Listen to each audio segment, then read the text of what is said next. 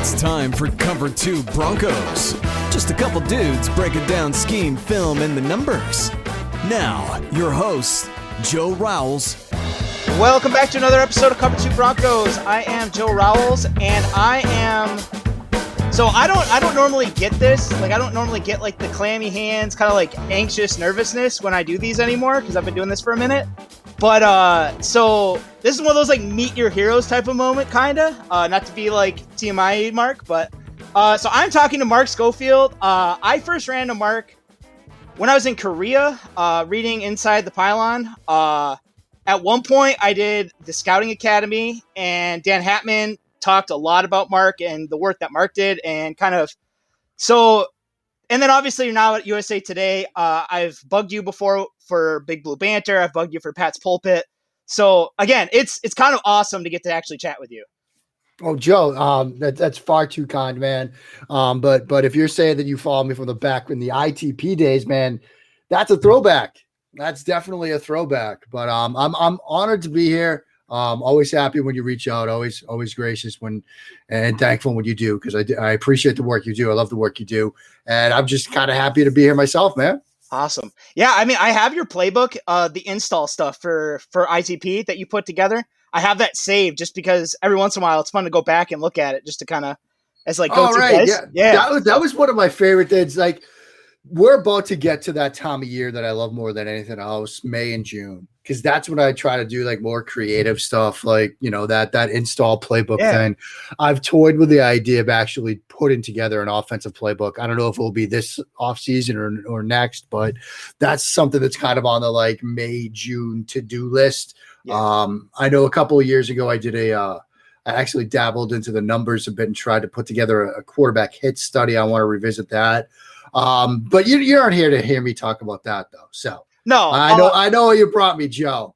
You But- brought me here to tell everybody about Justin Fields. I have. Um, and granted, if you make that playbook, I will definitely reach out again to talk to you about it because I would be first in line to get it.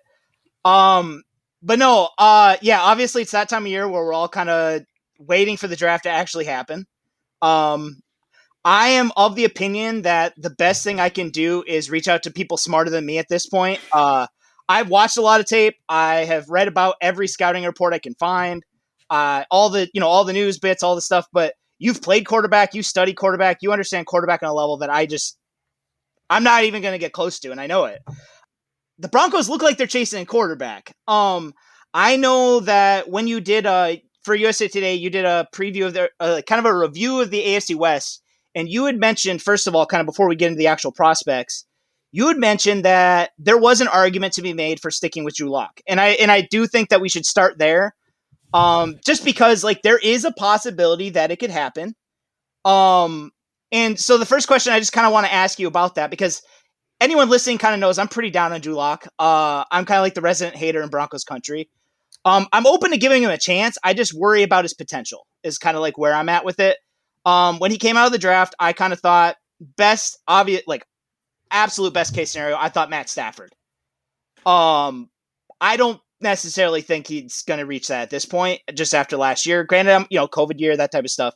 But kind of after you wrote that, like I, I'm curious just to kind of know where you're at with him, uh, and kind of like what you see as like a realistic upside if they do stick with him. Yeah, I mean, I could see Joe where you would say when he was coming out that Matthew Stafford might be okay. This is our best case scenario. If everything comes together, he's got arm talent, can throw from any platform, can drop the arm slot. That does sound a lot like Matthew Stafford. It doesn't seem like that's come together or like that's the potential that he's going to hit. A more sort of reasonable expectation would be sort of a I don't want to say Jameis Winston because then you think 30 interceptions, but like a, a quarterback that is more still high variance. Um, somebody that, you know, I like to put quarterbacks sometimes in buckets of guys you win with, guys you win because of. I think Lock looks more like the guy that you're going to win with. Um, and that could still be a very good NFL quarterback, but not the guy that you feel comfortable every year. Like, this is our guy, pencil in 17 starts. We're going to be fine at quarterback. Let's worry about everything else. Like a team right now, let's trade up to the third overall spot in the draft the San Francisco 49ers, they have a quarterback that you win with and, and Jimmy Garoppolo. And you could see that sometimes that's the sort of, you know, quarterback purgatory is another term that's been used where you've got the guy that's good enough to run your offense and you could win games with, but you're never going to get over the hump with them. And you're always sort of looking for the next option. Andy Dalton was sort of the, the definitional example of quarterback purgatory. And there's a fear that even if you get Drew Lock to improve, to take steps forward, that might be the ceiling. And so, as we'll talk about, when you have an opportunity to pick eighth in the or ninth in the draft, and a chance on one of these guys, even if you have to slide up and one of them falls, it's something worth exploring. Now, with respect to Lock specifically, I think that the arm talent is still there. There are moments that are still there. You know, the Carolina game, for example, where he's actually manipulating safeties, he's moving people with his eyes. There are flashes of anticipation. And you think you watch that game, you're like, look, he's starting to put it together. But then you see the game that really sticks out to me is the Las Vegas game where he was just missing stuff. He was missing reads. He was missing concepts. He was missing throws.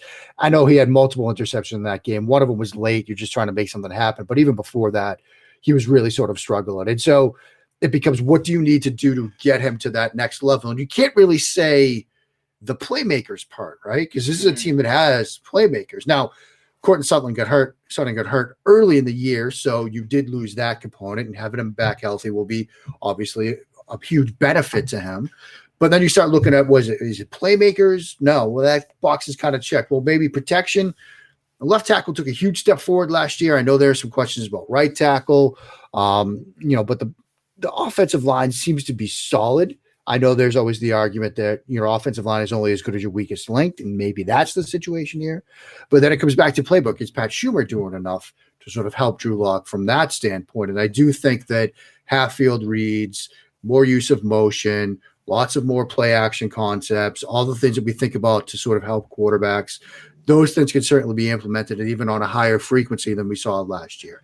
So I do think there's a pathway to getting him to that quarterback you win with. The question is, is that enough? Will that be enough to get the Denver Broncos where they want to go, particularly in a division with Justin Herbert? The Chargers look like a really good team.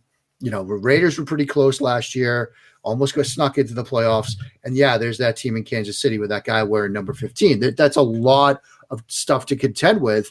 And is a quarterback that you win games with going to be enough in that division? And that's really kind of at the stem of why I've been so vocally against Lock, I guess, is just that's the upside to me. That's the absolute ceiling is a guy that you can carry with the rest of your roster. And I just think at nine, like if everything, and I expect him to improve this year, my fear is that even if he improves this year, you're still going to end up in a lower draft slot next year, wishing you had a better quarterback, but now you don't have a path to get one.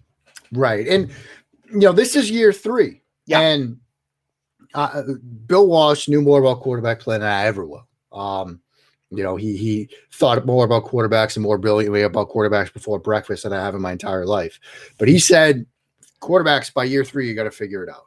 That's that's the sort of make or break season, and that's where we're at with him. And that's why you think about another quarterback, another organization that's gone through it, the Chicago Bears, Mitchell Trubisky. Like it was after the third year, they were like, "We're not going to pick up the fifth year option. We're we, we have come to the realization that it's not going to come together for him."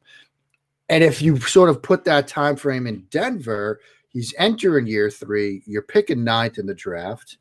If he improves, but slightly, and you end up picking 15th, 16th, 19th, 20th, that puts you out of the range of maybe a Spencer Rattler or Malik Willis or Sam Howell or whoever the it quarterbacks are next year. And so, yeah, it's it's one of those situations where Denver's almost in a good place and a bad place mm-hmm. because you're in a spot where you could potentially get a quarterback, but you're also in that spot where you're not ready to close the door on the guy you've got because mm-hmm. maybe you haven't given him that full three year cycle. But then if you do that and he does not pan out, you might be in a position where you, you miss out, you know, or you have to be extremely aggressive and give up the two future firsts to go get a guy next year's draft cycle. And then if that guy doesn't hit, you're really like five years behind the quarterback eight ball at that point. And so it's a good spot because you could potentially go get a guy. It's a bad spot because if you don't and it doesn't work, like you're almost like sort of in a good place, but still stuck between a rock and a hard place, if that makes sense. Yeah. And that's that's what's made this offseason so fun. Uh, just because of the possibility, especially now. Like I was, I will admit, I was crushed when the Niners traded up to three, just because I kept kind of hoping that that's what Denver was going to do. Uh, yeah. Just because we, I think everybody knew it's probably going to be Lawrence. Almost like obviously it's going to be Lawrence, but it's almost definitely going to be Wilson at two. Um, I don't know if you saw the Ian Rapoport tweet that he deleted that the Eagles at one point were looking to trade up to three, but then they stopped when they realized at the BYU Pro Day. Uh, yeah. So so it just looks like those two will probably be out of sight. But that means that depending on what the Niners do, it could be Fields, could be Lance, could be Jones. Two of those three could be available after three. Uh, so and I I've been on the Fields bandwagon for a long time. Uh, it helped me when I saw you were on it, obviously. Uh, I'm I'm not quite as high on Lance just because I think he's a little bit riskier. Uh, yeah. and, and a part of it's not his fault. Obviously, the fact that he didn't play last year, like or very much last year, but also he's like one of those unparalleled situations. And I think that the fact that Josh Allen hit is kind of helping his stock overall, like just from a perception of if Josh Allen can put it together, Trey Lance can put it together. Yeah. Um, and then I think Mac Jones is he's a guy that definitely makes sense. Um, I think he fits the Shurmur offense. I'm I'm keen to kind of ask you about it, but I think he fits the Shurmur offense. I do think the way he throws with anticipation is it's it's special. It is really good. Um, the intangibles, obviously, I can't see it. You can see parts of it, but you obviously can't pick their brains like an NFL team would. But I can understand why an NFL team would get on board. Um, I don't think any fan base is necessarily going to be excited by Mac Jones, except like maybe the bottom of the t- like the very bottom of the draft. Um, but Fields is kind of my dream. Um, I would trade to four if that's what it took to get Fields. He's the only one of those three that I feel that way about. Um, I know a lot of the talk on Twitter, like we've been doing this, the, the, the spelling the talk and then also the talk on Twitter for the last three weeks now. Um, I, I don't want to rehash too much of that just because I know that you've probably had to do that a lot, and I, I am sure everybody's kind of heard it. Um, but do you think there's any sort of real like fire to some of the smoke, or is it all just bull- like bullshit? I think it's all bull um, you know, I, it, it, was interesting. I was actually on spring break with a family when, you know, some of the co- recent comments, like I feel like we've gone through three rounds of commentary with, with Justin Fields. First, it was the, you know, the progressions. He doesn't go through a reads. He, and I, I, look, myself, Benjamin Solak, Nate Tice, you know, others have sort of beaten that back a little bit. Now, was there a time when it looked like Justin Fields needed to get faster. Yeah, but that was last summer, not this summer. Like I had those concerns after the game against Clemson two seasons ago, but then I see what he did last year. I actually did a video on YouTube breaking down those two Clemson games, and it's night and day the quarterback he is now between and the quarterback he was then. So I, I think that sort of progression standpoint doesn't go through reads, all that stuff. That's kind of been beaten to beaten back a bit. And the other thing to keep in mind is this all quarterbacks are going to have to get faster. Yep. Like even Mac Jones, who people look at as like the pro ready guy, the guy that's faster, he's going to have to get faster because you're not playing LSU's defense next year. You're playing New England's. Like you're playing better defenses with better athletes on the side of the ball. So even the good ones got to get better at it because what works on Saturdays won't work against NFL teams on Sundays. And so they all have to get faster. What bugs me about the conversation is it's it's sometimes framed as oh, Justin Fields can't do this. No, no, no. He can do it. Maybe he doesn't do it to a level you're sufficient enough with, but I've seen it. I've seen enough to be, feel comfortable with him from a mental standpoint. So that was the first wave. But then there was the second wave. The, this guy, you know, last guy in, first guy out, doesn't love the game, doesn't have passion for it. You know, and it is that line season. It is that smokescreen season. I've got people in my DMs and texts all the time telling me 15 million different things. And I usually just ignore all of it because whatever. Like I know people lie to me all the time. I've had teams tell me, no, we're, we're definitely not going to draft that quarterback. And then they turn around and draft him. Like teams lie to me all the time. That's why that's why I don't get out there as the sort of like news breaking business because there's no sense to it. And so I just I put all that stuff to the side. But I will say, you know, everybody that has reached out to me about Justin Fields, has nothing but rave reviews to say about this kid, thinks incredibly of this kid. But I don't need to see that mm-hmm. because what do I see on film? I see a quarterback running 60 yards downfield to throw a block at the goal line. I see a quarterback get lit up before halftime against Clemson, come back in right away, throw a touchdown when he's clearly still hurt, and then come back and play well in the second half. What it looked like Trevor Lawrence and company, we're going to get back into that game. He says, no, no, no, no. I might be in agony right now, but I'm still going to win this game for my team. I see a quarterback when it looked like the Big Ten was going to shut the season down and said, no, no, no, we want to play. Let us play. And this was last summer. When everybody thought he's 1B, he's second pick overall, like it's put into stone, like he's not going to slip in the draft. He could have said, Yeah, you know what? Let's not play.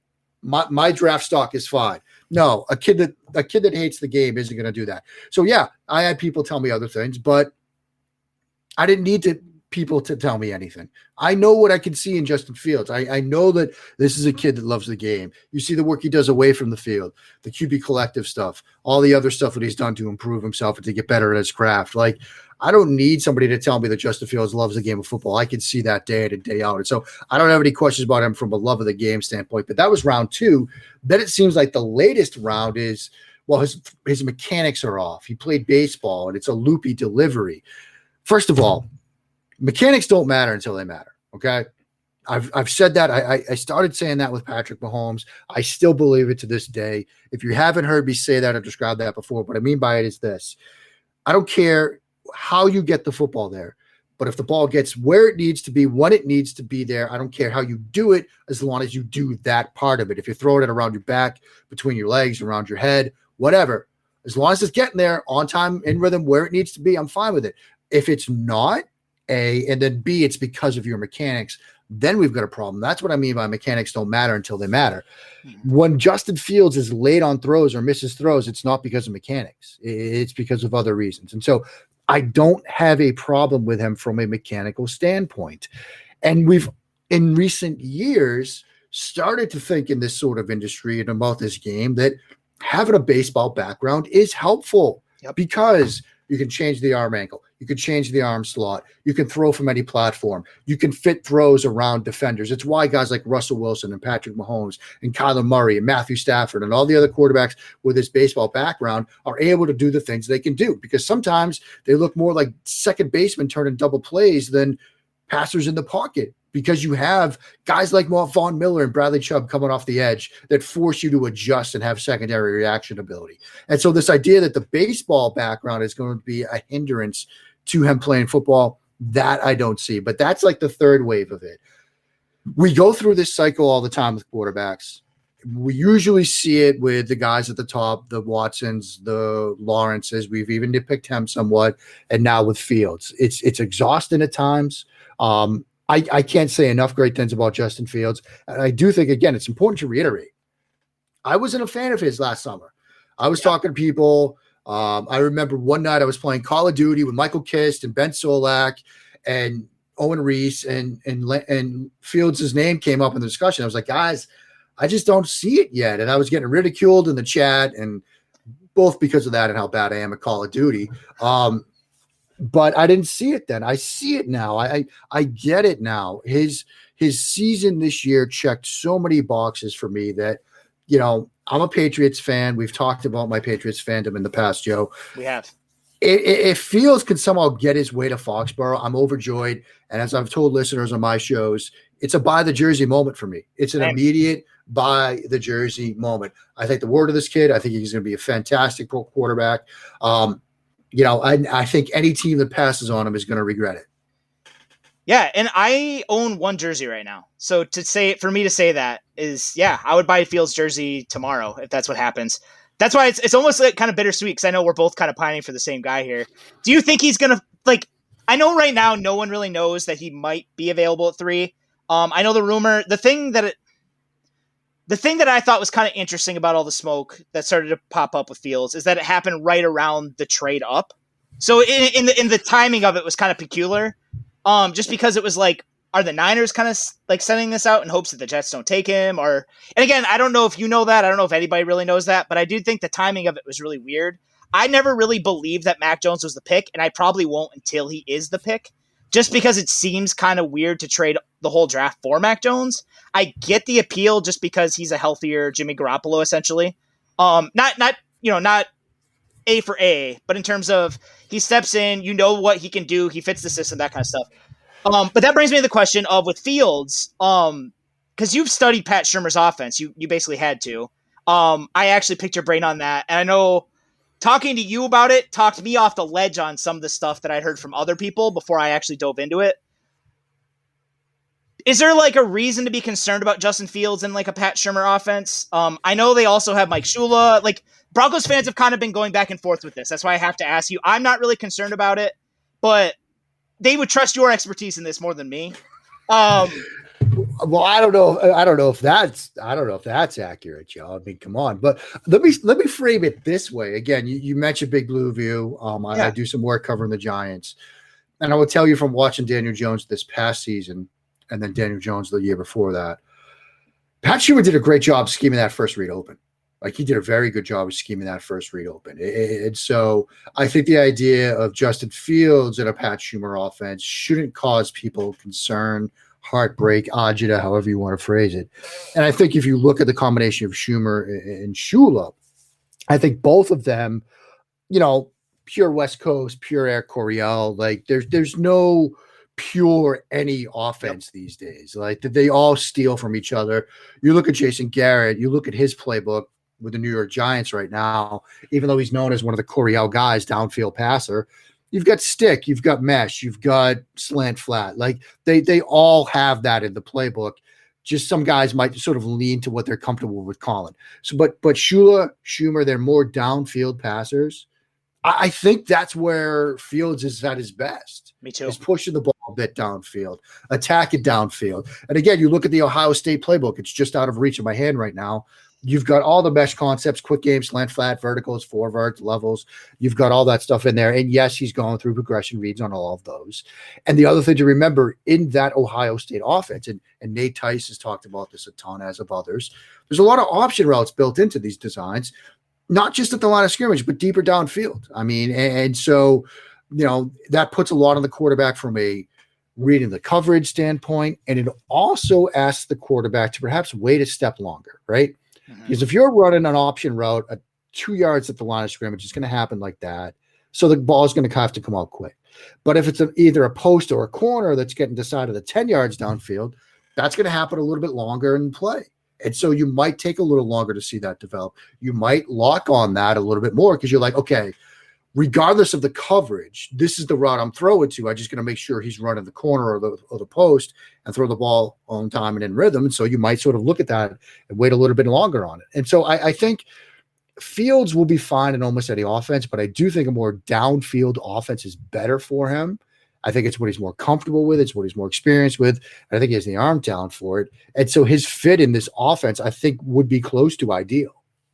That's where I'm at too. Uh, and one thing before we kind of move to the other two, just because I want to touch on this because people are going to touch on this. You talk about Justin Fields.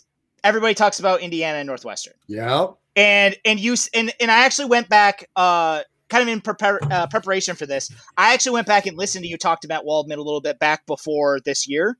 So hearing you talk now, like I, if anybody doubts that Mark wasn't completely sold on Fields, you can go back and listen to that um, yep. but you're sold you're sold on him even after Northwestern and Indiana. And I've I've watched your breakdowns of that. I watched the game too. Like the big thing I saw is Fields is kind of playing hero ball a little bit. And granted, like that happens. Like that's not ideal, but I'm not going to damn a guy for it. Yeah, um, and I think because you're right, Joe anytime you bring up Justin Fields and you start to defend Justin Fields as a prospect, the next two words out of somebody's mouth are Indiana or Northwestern. It just it just happens. Um, so I did. I did a YouTube breakdown of the Indiana game, and I went through the good, the bad, and the ugly. And there was some good, there was some bad, there was some ugly. But the three sort of takeaways from the three interceptions are he trusts his arm immensely. Like the first interception, it's dagger, seam dig. The dig's wide open, but he he throws the seam um, both are like open, but he tries to squeeze in the seam when he should have thrown the dagger. And okay, like you learn from that. I, I hope that he can. The other two interceptions were just sort of him playing hero ball in those moments where he av- avoids multiple sacks in the backfield. And then instead of just throwing the ball away or just say, giving up and taking a sack, he tries to force a throw late down, and you get two interceptions off of that. So the hero ball, the trust in his arm, sure, like those are two things that you hope you can sort of fix with him. And I've always been of the mindset that it's easier to coach that stuff out of a guy than it is to say, look, man, you can make that throw. You can take that risk. Yeah. You can extend this. Like I was a risk averse quarterback when I played. I was afraid of challenging windows. I was afraid of extended plays and things like that. And coaches from the time I was like 10 until my like senior year in college were still trying to get me to do better and be more aggressive. I, it just never clicked for me. And okay, Division three dude at Wesleyan University. That doesn't count. Look at Alex Smith.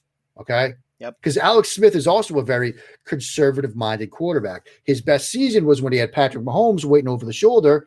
And Andy Reid was like, we got to get this offense ready for Patrick Mahomes, going to push it downfield. He finally got a bit more aggressive and he had a great year, but it still wasn't what that offense could have been with Patrick Mahomes. So it's easier to get a guy to be more to get a guy to dial it back than it is to get him to be more aggressive. So I think that will be okay.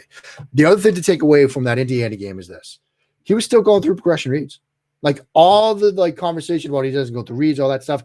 Even in this game where he's supposedly like, you know, at his worst, and he's a quarterback that can't go through reads. You'll see there's sort of India concept, their their their shallow concept. It's like levels. He's working through three reads. One, two, three. Sees the rat defender drop off the line of scrimmage. Throws to the third read. All the stuff you're worried about, even in the game where he's supposedly at his worst, he's still doing the stuff that people think he can't. And, and so, again, I wasn't high on Fields. I liked Lance more last summer. I had it going into this season. Lawrence, Lance, Fields. But now I've got Fields above the rest except for Lawrence because of what I saw this year. So maybe he's pulled the wool over my eyes. I don't believe that. I think he's a great prospect. The the fact that you bring up the the aggressiveness though is actually a good segue into Lance because that is something I've heard people talk about with Lance. In the playoffs, there's a there's a kind of a belief that in his playoff run, there are throws where he probably could have tested the the window and he didn't. He pulled it down. He ran it. Like, and I, at the same time, I think it's important for our listeners, and I'm sure everybody listening at this point probably knows he was pretty young. So like that's also a thing. But like, is that at all a concern for you? Like, is that is he like does he have that trepidation? I guess. No, I, I think a lot of that, Joe, was more scheme, was more what they were seeing on the other side of the ball, which you know, I, I, think something that's important to keep in mind with Trey Lance, beyond the fact that he was just young, is what he was asked to do in that offense, what he was asked to do at the line of scrimmage. Um, because Doug Farrar, my colleague, chatted with him before Trey Lance's pro day, chatted with Randy Hedberg as well as Trey Lance, but Randy Hedberg is the NDSU quarterbacks coach. And he asked about, you know, everything he was asked to do at the line of scrimmage. And he would tell you that, look, you know, he's making kill calls, he's making protection adjustments, he's doing those kinds of things. And he, was doing the stuff that we let Easton Stick do. He was doing the stuff that we let Carson Wentz do, but he was doing it early as a redshirt freshman. His first game, his first start against Butler. Everybody might remember the 50 yard touchdown run that he had, sort of like I was on another show earlier today, and somebody said, Yeah, yeah, yeah, the Steve McNair moment, right? That was an audible. He saw a blitz coming and he checked to that quarterback run to get them out of that play that might have gotten blown up by the blitz, and then caps it off with a touchdown run. And so this is a kid that's doing this in his first start. Hmm. But not only is he doing it in his first start, his coaches thought he could do it. And I think that's important to remember. And I, am pulling up the sort of transcript because yeah. he was asked about that, you know, being conservative, you know. Yeah. He was asked the question, quote, here's the question of Randy Hedberg. You talked a lot about the lack of pregame reps. For us on the outside, that could be tough to see what's put on his play from a standpoint. Is there an example we wouldn't have been able to see that put it into action? Maybe something in a big moment, anything that comes to mind? And the answer talks about that championship game where they didn't anticipate that going into that game and running Trey 30 times. Some of those were scrambles, but he was able to check us into protections against the different pressures they brought in. He studies the game so well he was ready for that. And so a lot of the fact that he was running so much in the playoffs, he was getting them out of pressure looks because teams were thinking, look, we could try to blitz this kid. That's always like a defensive coordinator's idea, right? Your MO. Mm-hmm. Young quarterback, you blitz him, you pressure him, you get him flustered, you speed up that clock artificially. He's going to make a mistake. So he got them out of place. He checked into runs. He scrambled. He did other things because he knew that that's what they were trying to do to him. And this was a way to get us out of those bad situations and into advantageous situations. And so I think that's very important to keep in mind that context of what he was doing in the playoffs. Were there some throws that you could look back on and say, yeah, he probably should have challenged that window? Yeah. But I don't think this is a timid kid. I don't think this is a kid that has a lack of aggression. I mean, you see him come out in that first start against Butler firing early in the game. I'm not worried about him from that sort of aggression standpoint. And the other thing to remember is this as far as arm talent goes, he might be the best in this group. I mean, the four guys at the top, I think, are all tremendous from an arm talent standpoint. They're all plus arms, but Lance might be the most natural thrower of the four. The, th- the next kind of like big concern I think with Lance, and I actually have this concern. This is one of the reasons why I wouldn't trade up for him. Is the accuracy isn't quite what it is with like Fields with, and I think Wilson's accuracy is there, there's a little bit of I think uh it's it's a little overrated just because of the competition, just because uh it's good. I'm not saying it's bad, but I do think Wilson is a little bit more accurate than Lance. Uh, I think definitely Lawrence Fields. Um, having studied him, do you feel like with time and coaching, that's something that will come along? I do, and, and generally, like big picture wise, accuracy is one of those things that you kind of got to have, right? Yeah. You know, I, I wrote. I, it's Kaley Cuoco for Priceline. Ready to go to your happy place for a happy price? Well, why didn't you say so? Just download the Priceline app right now and save up to 60% on hotels. So, whether it's Cousin Kevin's Kazoo concert in Kansas City, go Kevin, or Becky's Bachelorette Bash in Bermuda, you never have to miss a trip ever again. So, download the Priceline app today. Your savings are waiting. Go to your happy place for a happy price. Go to your happy price, Priceline sorry I, I just i grew up with uh i first got into football football outsiders like really that's when i first got like really obsessed with it so like i was like indoctrinated way too soon that starts and accuracy were like the, the golden gooses and some of that's not true like it's true but also like josh allen is kind of hammering me over the head with the fact that like you can't it can't be a yes no question Right. I mean, and also I, I do think it's fair to say that Josh Allen might be a bit of an outlier because yeah. the jump that he's made might not be duplicative uh, with other quarterbacks. Um, you know, and I'm generally of the mind that, like I wrote last year when when Tua was playing fairly well before he started to slip. Obviously, Herbert, Burrow before he got hurt.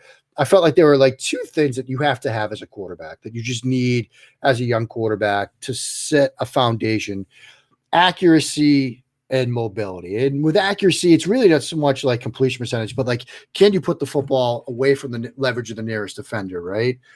And then mobility can you survive? Can you extend? Can you break the pocket if you need to? And you don't have to be elite at these, but you have to have some threshold, some baseline of that. Otherwise, you're going to really struggle. I think with Lance, what's interesting is he's often missing on throws that I feel are a byproduct of him trying to do right by his receiver and then just missing as a result. And a prime example of that, I don't know if it was UC Davis or Central Arkansas, but it was a game where seam route throw up the left hash mark, up the left seam, and he sees the safety rotate it over because it's a middle field closed look, free safety in the middle of the field. And he knows if I lead this guy or put it right kind of right on him, he's going to get lit up. But this is the throw that I'm going to make. So I'm going to try to put it on his back shoulder to give him time to catch and cradle. And he misses it. He misses it behind the guy, and it's a wide open throw. And it's one of those routes that then gets, you know, one of those throws that gets marked against him. And then you see. Mm-hmm. Everybody that charts the stuff, Ian Wharton had the visual up today of the red areas on the, the quarterback graphs of accuracy stats. That's one that sticks out. But I think it's an example of him trying to find that feel for these routes where you've got to put it to protect in a spot to protect your guy. He's trying to do that. You can see him trying to do that and just doesn't do it. So I think some of the misses are a byproduct of that. Some of them are just, you know, the arm slot, the mechanics. Like there are times when getting back to the mechanics don't matter until they matter moment. Some of the misses are due to a release point that's slightly off. You work at the you look at the work he's done with Quincy Avery. Mm-hmm. You know, he's obviously going to have his second pro day here. I don't know if it's tomorrow or the next day, but soon. Um, the arm slot's much more consistent. It was much more consistent during his workouts, much more consistent on his pro day. It's a much more sort of repeatable process. And I, I think so. The refinements and the mechanics, you know, solidifying that arm slot with some consistency, as well as just getting a feel for some of these routes that he's asked to throw. I think that's going to improve these accuracy numbers. I'm not like worried about him from an accuracy standpoint. It's certainly something to watch. It's certainly something I think he's going to have to work on. You know, he's not a perfect prospect, um, but that is one of his biggest flaws. But I do think it's fixable. If the Broncos drafted him, do you feel like that's a similar scheme fit where it'll work? Because mobility like I, I, I see it. Um i think he's a better scheme fit for the niners. Uh personally i honestly think he's a really good scheme fit for the niners. That's why I've, i i, I kind of think that's who they're going to go with honestly. I it, that would i was on sirius xm um tuesday of this week and Guy Haberman, the host, because it was like Pac 12 today or something, he was like, Yeah, Mark, and you wrote that piece back in March about how Lance would be a great scheme fit for the Niners. I was like, I did. I, I completely forgot I written it, but I, I remember writing it now. Um, part of it was, you know, the stuff we got from Randy Hedberg, his quarterbacks coach. But I said last summer, Joe, he could walk into San Francisco right now and run their offense. Like I know a lot of people have said, well, you know, he, he's young, he needs time, he might need to sit a year maybe for some offenses. Mm-hmm. I don't think San Francisco. I think he could run that right now. And if you care enough to look at the scheme fit potentially in San Francisco, you can go on coachtube.com and they have, you know, coaching clinics that are for sale. There's one that's like $29.99. There's another that's $49.99 with the NDSU coaching staff, with their offensive coordinator. And there's one that went up recently talking about how they involve the tight ends and the fullbacks in the passing game and he's breaking down Trey Lance film. And you can close your eyes, you can listen to him walk you through stuff, and you can just start imagining Kyle Juszczyk in the flat, George Kittle on the sale route. I mean, it's it's a almost a one to one in some sense senses scheme fit. And honestly, you listen to this video and you hear his coach say, "Fullbacks open in the flat, take it," and then you see Lance doing just that. It, the scheme fit is great. Now, I think both Lance and Fields, and yes, Wilson, yes, Lawrence are scheme diverse. I think Jones yeah, is a more scheme dependent guy. So I think, you know, wherever you put Lance, he's going to be okay, whether it's eventually or right away. I think Denver is a place where he could be okay. You know, it's it's not going to worry me. It's not going to concern me. I think he could mm-hmm. fit. I think he'll be fine. I think, you know, San Francisco might be ideal for him. Mm-hmm. San Francisco might be ideal for a lot of quarterbacks because Shanahan is very good at getting that first read open. Uh, I do think it's an offense he could run right away with all the 21 personnel stuff and throwing to the fullback and all those things we just talked about. But I think in Denver too, like Lance, that fit wouldn't scare me at all. Cool. Uh, kind of the the the redhead stepchild kind of of the three uh, is Mac Jones. Uh, and I think Broncos country is in denial about the possibility of it. Uh, I'm not necessarily in denial. I, I definitely, if it if it's between Lock or Mac Jones, I kind of do hope that they just give uh, Drew Lock another year, just because I, I would rather do that than kind of do the the controversy of taking a quarterback, the battle, and then like if Mac Jones isn't immediately successful, we're in another three year cycle waiting to see. I don't really like that. Um, but I could see them doing that because I do think that Mac Jones is a really clean scheme fit for Shurmur. Um, I like, and again, this sounds really bad, and I don't mean this to sound bad. Like, I see like essence of like peak season Case Keenum with Mac Jones and a Pat Shurmur offense is like what I could imagine. Except like it wouldn't be a one year wonder type of thing. Like in in the perfect scenario, I could see that kind of working. Um, am I crazy? Like, no. Like if, they, I if, they, if they do it, am I am I am, keep me on on the ledge? Like I'm not gonna have to jump. Yeah, I mean, I what, what's been so weird about the rise of Mac Jones is that Mac Jones is a good quarterback prospect who does some things well. There are some things that I do like about his game, you know, anticipation, short and intermediate area accuracy, even some accuracy on the deep ball, although the arm talent isn't as yeah. what we've talked about with the other four guys. Like there's there's clearly a difference. The athleticism. Other four guys are much more athletic. There's there's clearly a difference there. But I do think that there are some things that Mac Jones does well. I, I think what happened was there were there were two artificial bumps to his draft stock. There was first the Senior Bowl. Yeah. That Wednesday Senior Bowl practice, I wasn't down there, but I was watching the film. You could you could you could almost feel the switch because he had a very good Wednesday. And Wednesday is that critical day of Senior Bowl week. Tuesday is the baseline day. You get a feel for where these guys are. They're throwing in new guys, running a new offense. Okay, let's see how they look tomorrow. How well do they take to coaching? Because that's one of the things that Greg Gabriel was tweeted out earlier tonight. Like, you know, Twitter draft evaluators of the quarterback position, you know, they struggle with it because you don't get a sense for how these guys can can take to coaching. Senior Bowl is a great barometer for that because you mm-hmm. see if they go out and have a great Wednesday, it's like, yeah, they, they, they can pick it up quickly. And you saw that with Jones. Like he was clearly the best quarterback down there on Wednesday. And almost overnight, he's a first round pick. Like it happened like that. Because going into Mobile, it was like, yeah, probably a day two guy, like not as athletic, not as super mo, you know, at, you know, doesn't have the arm talent that some of these other guys have. So it's probably a nice day two guy, you know, nice floor to him. But then he's a first round pick. And then with the 49ers trade, it was he's the guy at three because everybody made the same connections that everybody else has made, which is Mac Jones looks like Kirk Cousins, looks like Jimmy Garoppolo, like can run that kind of offense. And look, if they're going to go get a quarterback, like it just makes a lot of sense. Um, but I do think those are a bit of like sugar highs with respect to his draft stock. I do think in in a vacuum, he is a second round quarterback, like Yeah. in a vacuum.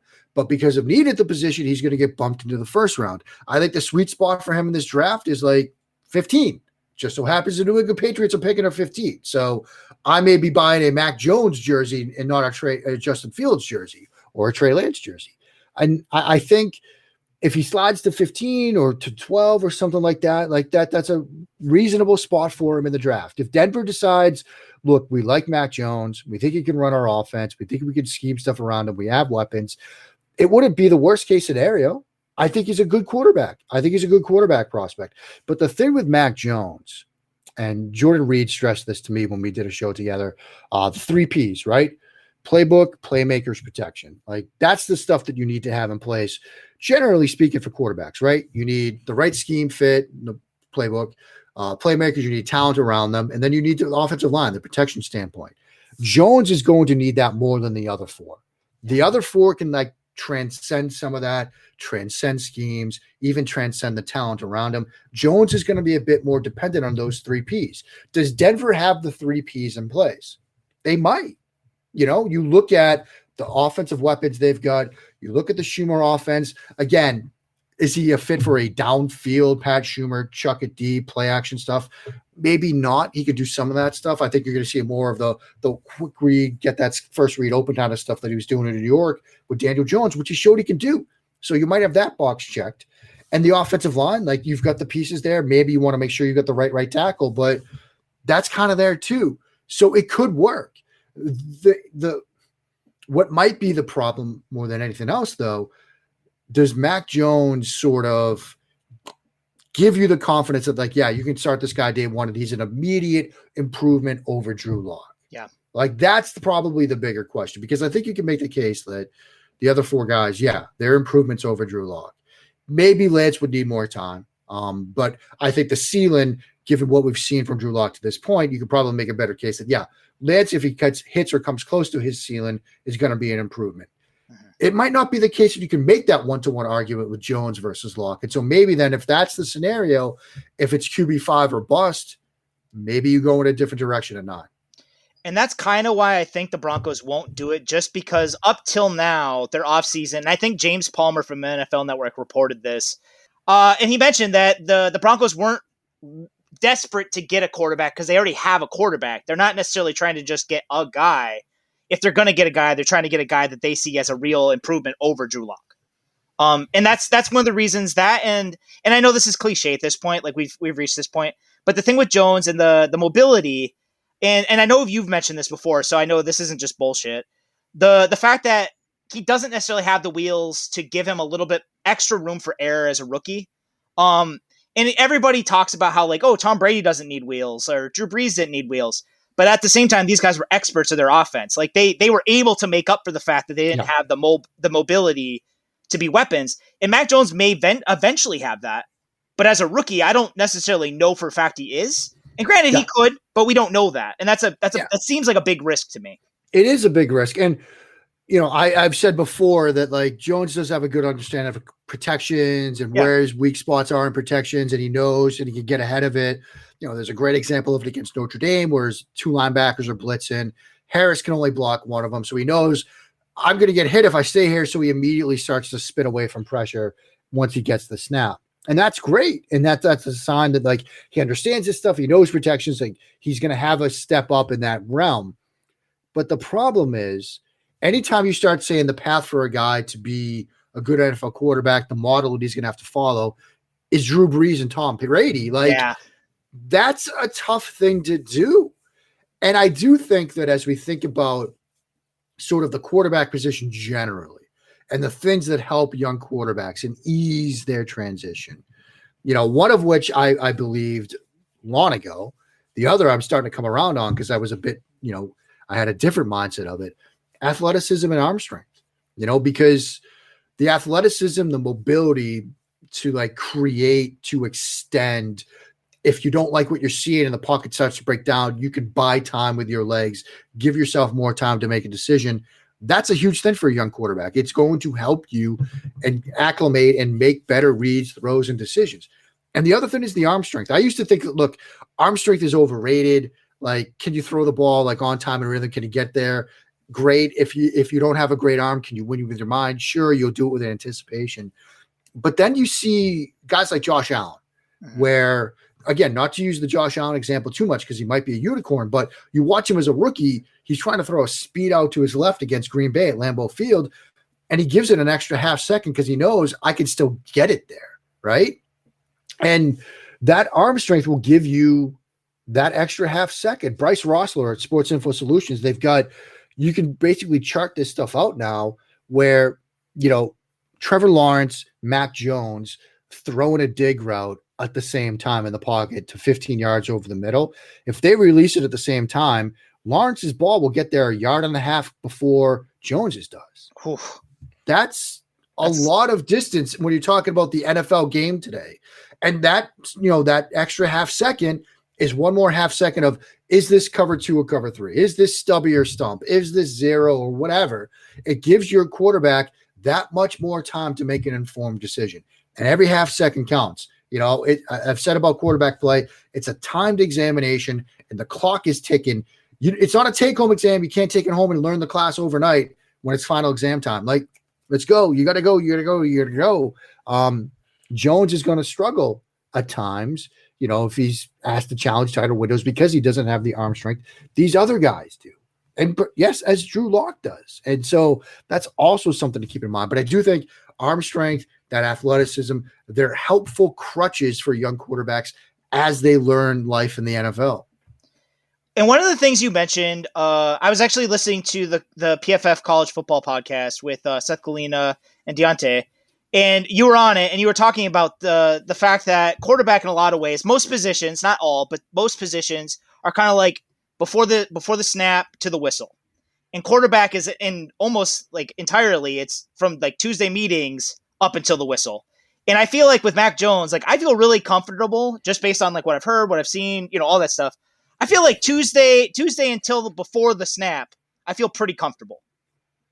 Yeah, it's I after, mean, it's after the snap that I'm starting to get like I'm pretty nervous about that part. Yeah, I mean, there's there's the the anecdote of when Bill O'Brien went to Alabama to learn their offense, they put him in a room with Mac Jones. Yeah, to teach him the offense. I mean, I that tells that. you all you need to know about Mac Jones from a playbook, knowing the offense standpoint. Like if you can teach it, you can do it. And Mac Jones is an example of that. The concerns about Jones are, like you said, sort of Joe, like the snap and after, mm-hmm. um, the stuff that we do see on the field. Um, I, I think there are moments where he can do everything you need him to do, but can he transcend that? And I, I think that's sort of the difference between Jones and the other four guys. The other four guys, I think, are the transcendent type of guys that will raise the level of play. You know, even if there are guys that like you don't like in that group, whether it's Wilson, whether it's Lance, whether it's Fields, I think you can agree the sort of ceiling argument is what you make with those guys. With Jones, it's the floor argument, and you know, I I think does Denver think they have enough around him where they can draft the floor QB, or do they think they're in a spot where they can still take a swing on the ceiling QB?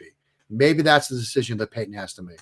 Mm-hmm you're about as big a Brett Rypien fan as there is in existence. I actually hear true. you you mentioned this on podcasts with other people. That's how much I know that you love Brett Rypien because no one talks about Rypien. Yeah. Um, I liked Brett Rypien. Uh, I kind of hope that he sticks around Denver, whether they draft a guy, whether or not. Um, I don't necessarily, after watching the Jets game, I don't necessarily think he's going to be a guy you want starting games, but he's a guy that can get you out of games. Yeah, I mean, it looked. There was a moment where I was levitated in that Jets game, that seam route touchdown. I was like, man, I am going to be insufferable on the burnout for the rest of my life because Brett Rypien is a star, and I called it. And then he threw some disastrous interceptions, yeah. but he threw them back into that game and got them that win. Um, and didn't answer my DMs afterwards, though. Brett, come on, buddy, you leave me, you leave me hanging.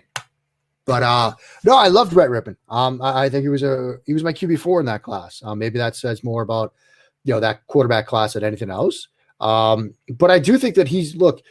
Teams need a solid backup spot starter type. Like it, it's a prerequisite. You, you've got to have that kind of player in the room, and whether they draft somebody, whether they don't, I think he could be that guy for the Denver Broncos going forward. And that is something important to have.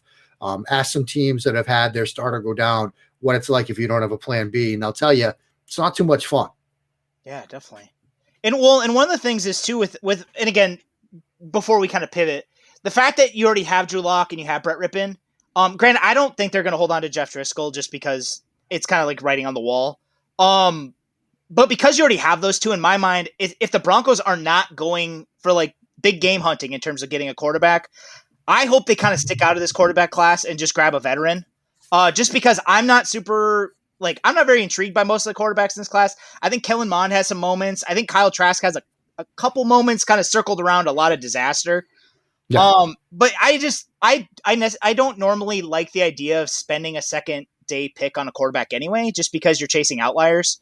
Like everyone will hold up Dak Prescott, everyone will hold up Tom Brady, but it's like how many guys did you draft before Tom Brady happened? Right. And I'm usually the guy that says every year, like draft a quarterback or draft a quarterback every other year. I'm usually the guy that's betting the table for the Brett Rypiens of the world, the guy that didn't go drafted, but I thought was QB4. This isn't that year. I mean, this isn't the year where I'm like going on shows and saying, yeah, yeah, yeah, look, Mac Jones, yeah, he's nice. Justin Fields, yeah. Let me tell you about Davis Mills. Okay. This Davis Mills kid. Like, are there things I like about Davis Mills? Sure. Do I like his competitive toughness? Absolutely. I think you watch that UCLA game, you see a quarterback get kicked in the teeth, throw some bad picks, look like it was.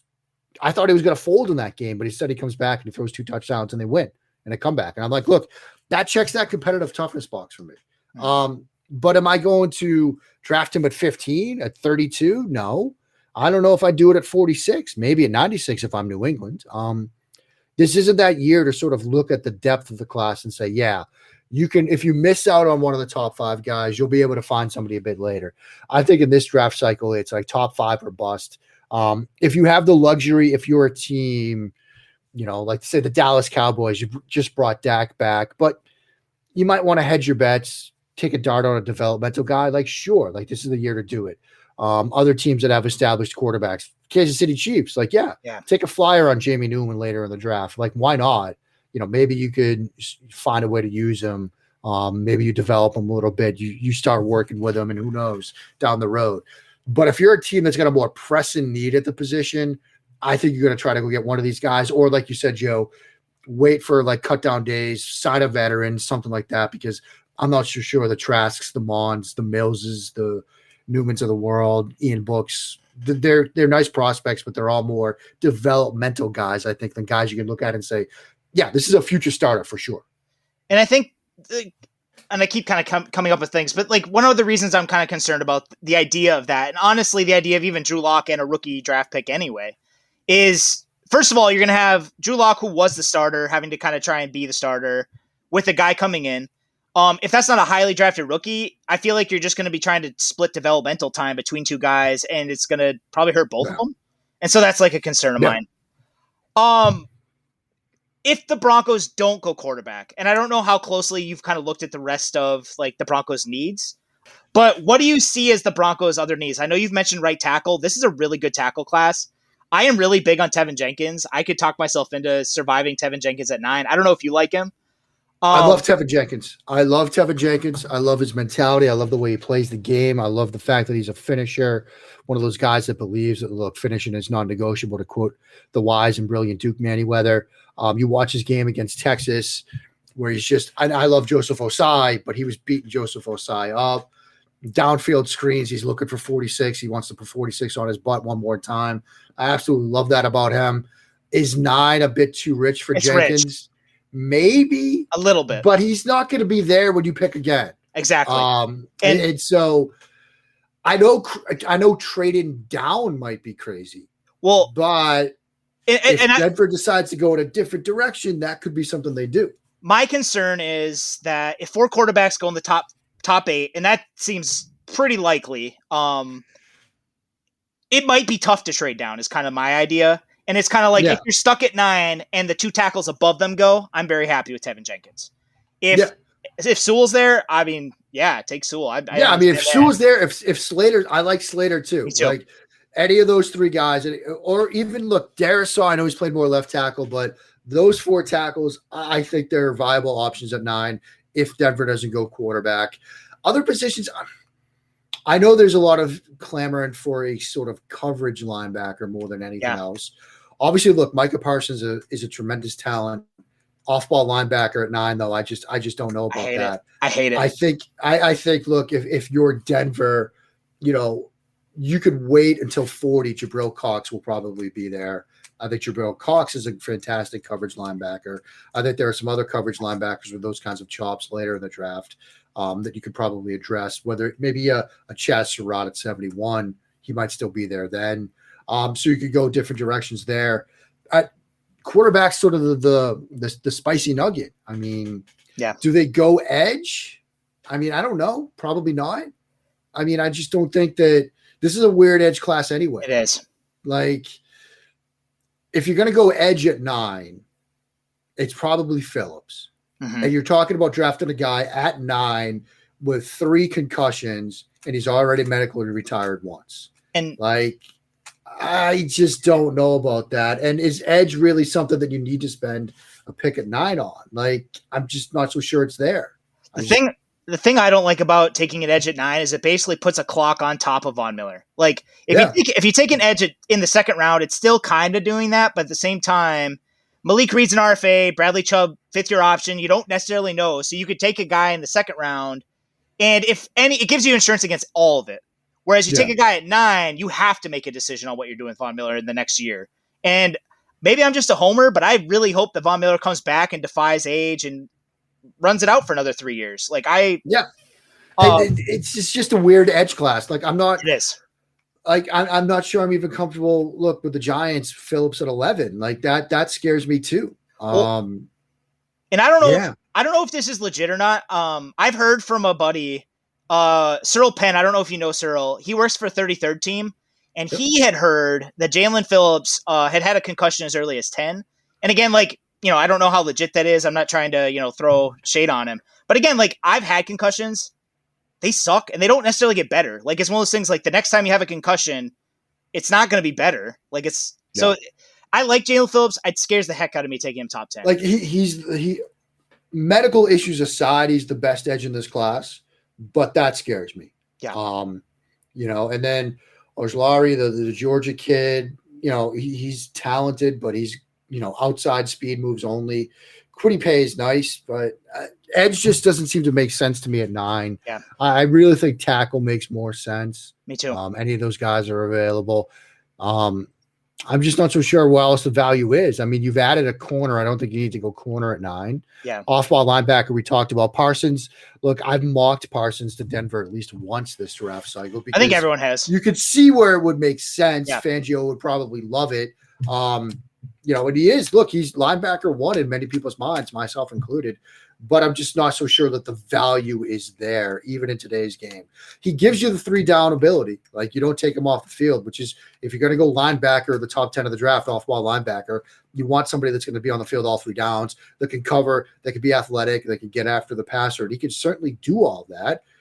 But again, the, the the value, it's kind of like running back in today's NFL. Like I just don't think the value is there. I really like Patrick Surtain. Um, Yep. I don't necessarily. Uh, he plays good enough and off, but that's not his strength. I think he's better up on the line. Yeah. Um, and that's not necessarily what Fangio does. I think he would adjust. Fangio's adjusted for Prince Amukamara. So, like, I do think that they would make it work if that's what they do, especially when you think of like Ronald Darby, Bryce Callahan. Neither one of them been. They, they've they've made it through one full season between the two of them since 2015. Um, and Fuller and Callahan have expiring contracts. So, like, I could talk myself into it.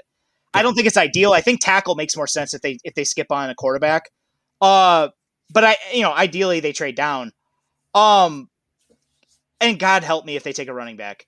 Uh, no, I, I, I Harris, Etienne, like Williams, they're they're they're talented players, not at nine. you can't Like it. if you want to draft one of those guys, like Williams might be there at 40. Like if you want to go running back, like you could wait. It's a it's also a strange running back class, but as we've seen so many times before, and Denver fans have seen it too. Like you could wait at running back, get value in the later rounds. Like you could get a back at 115 that will be talented enough. Rhamondre Stevenson might be able to do some stuff there. Um, Khalil Herbert, the Virginia Tech kid, he'll be there at 115. Like you could find running backs later in this draft. Like Mhm. I Are Travis Etienne and Najee Harris fantastic talents? Absolutely. Are they three down running backs, similar to the three down linebacker discussion? Yeah. Am I drafting them at nine? No.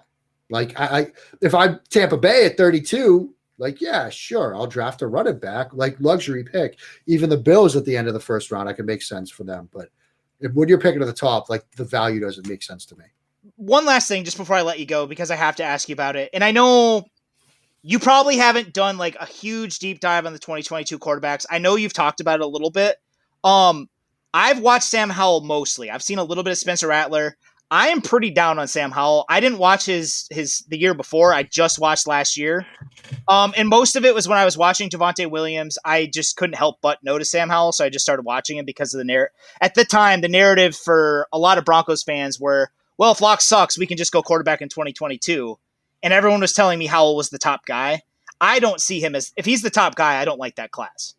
Yeah, I mean, I I was underwhelmed watching Howell 2020 tape, not 2019. 2019 tape comes on, you're just like, man, this kid's going to be legit. Like, yeah, he's future first round pick, like first first overall. Like, I get it. Last year it looked like a step back. He was sort of underwhelming to me at times, watching Brown and Newsome, and like you said, Javonte Williams and Carter. Um, I was a bit underwhelmed, but I do think that there's a potential that if he has a good year, yeah, he's back in that sort of first overall pick discussion. I, I, think you look around though, this might be a very good class too. I mean, you yeah. look at Spencer Rattler, you look at Riddler, Desmond Ridder, the, the Cincinnati kid that might have come out, decided to go back. I thought he was going to be that guy to bridge the top five to next year. I thought he would have been like a round two, round three pick pretty easily in this class. So I'm excited to see what he does next year. Uh, the Oregon kid, Tyler Shough, um, I'm a fan of his. Malik Willis, I really like Malik Willis. Desmond Crum at Kent State. Like, there's a lot of quarterbacks that I'm very excited to start really diving into in three weeks now. Um, but from what I've watched, I think this could be a very good group. I think this could be a group that's going to maybe sneak up on people because, look, for years we knew Trevor Lawrence was yep. going to be like, yeah, this this kid was going to be legit. Um, you know, so you know, Joe Burrow sort of snuck up on us, but we knew about Herbert. We knew about Tua. Like Murray kind of snuck up on us. That class did have some sort of guys that came out of nowhere, but then before that, everybody was talking about Darnold and Jackson and Rosen and even Josh Allen. People were talking about him before his his final year, and so you know we, we've had some good classes before. Nobody's really sort of jumping out the page right now with people, but I do think once they start getting into these guys, they're going to like what they see. And yeah, was Howell a bit underwhelming to me a little bit? Yeah, but I liked his 2019 tape, and I wouldn't be surprised if I start watching him with a bit more of a critical eye and thinking, "Oh, well, he's pretty good. He's better than I remember." Because when you're watching wide receivers, you know, you're watching the route, you're watching everything, and you see the pass not get off right, or it's yeah. underthrown, and you're like, "Oh man, this QB must stink." But you're focused on the receiver, you don't notice that he's running for his life back there, and so you know, once you start really focusing in on the quarterback, those opinions might change. But I do think this could be a good group. And you know, if you're a Broncos fan listening to this and the team does miss out on a quarterback, and then this time next year you're hoping that you can find a replacement for Drew Lock, there might be a couple of good names to choose from. Cool. Well, that'll give me hope because yeah, I mean, look, I, I have said this before, Joe. Um, the draft is manufactured hope. It is oh, I know that commercialized hope, and the NFL, for all its faults, for all the things it gets wrong, it is so great at self marketing, and the draft is the best example of it because all 32 fan bases right now have have that hope. They they have that belief that like, look, man, we're gonna get a quarterback at 15, we're gonna get a great wide receiver at 46, we're gonna get an edge rusher at 96, and the New England Patriots are gonna be back. But every fan base has that belief right now because of the draft and then the schedule release and the NFL stays in the conversation year round. I go on every week a radio show in Vancouver where all they want to talk about is hockey. All they want to talk about now is the draft. All they want to talk about is the NFL. That's Vancouver. I mean, so the draft is manufactured hope. We will always have hope for the next cycle and the cycles after that. And we'll be here along for the ride, I guess. Definitely. Thank you so much. Uh guys, I and again, I'm I, I did a really shitty job introducing you. If you guys don't already follow Mark, I have no idea how you don't, but if you don't, he is on Twitter at Mark Schofield. It is spelled M A R K S C H O F I E L D, kind of like Justin Fields. Um, you can find his work at USA Today. You can find his work at Pat's Pulpit, at Big Blue View. Uh, I still have a lot of his stuff at ITP bookmarked. Um, again, yeah, thank you so much. Joe, this was a blast, man. Um, I love chatting ball with you. Any chance we get, whether it's just over the DMs or in shows like this. Um, huge fan of your work, huge fan of what you do, buddy. Keep it up, man. It was an honor to be here with you tonight.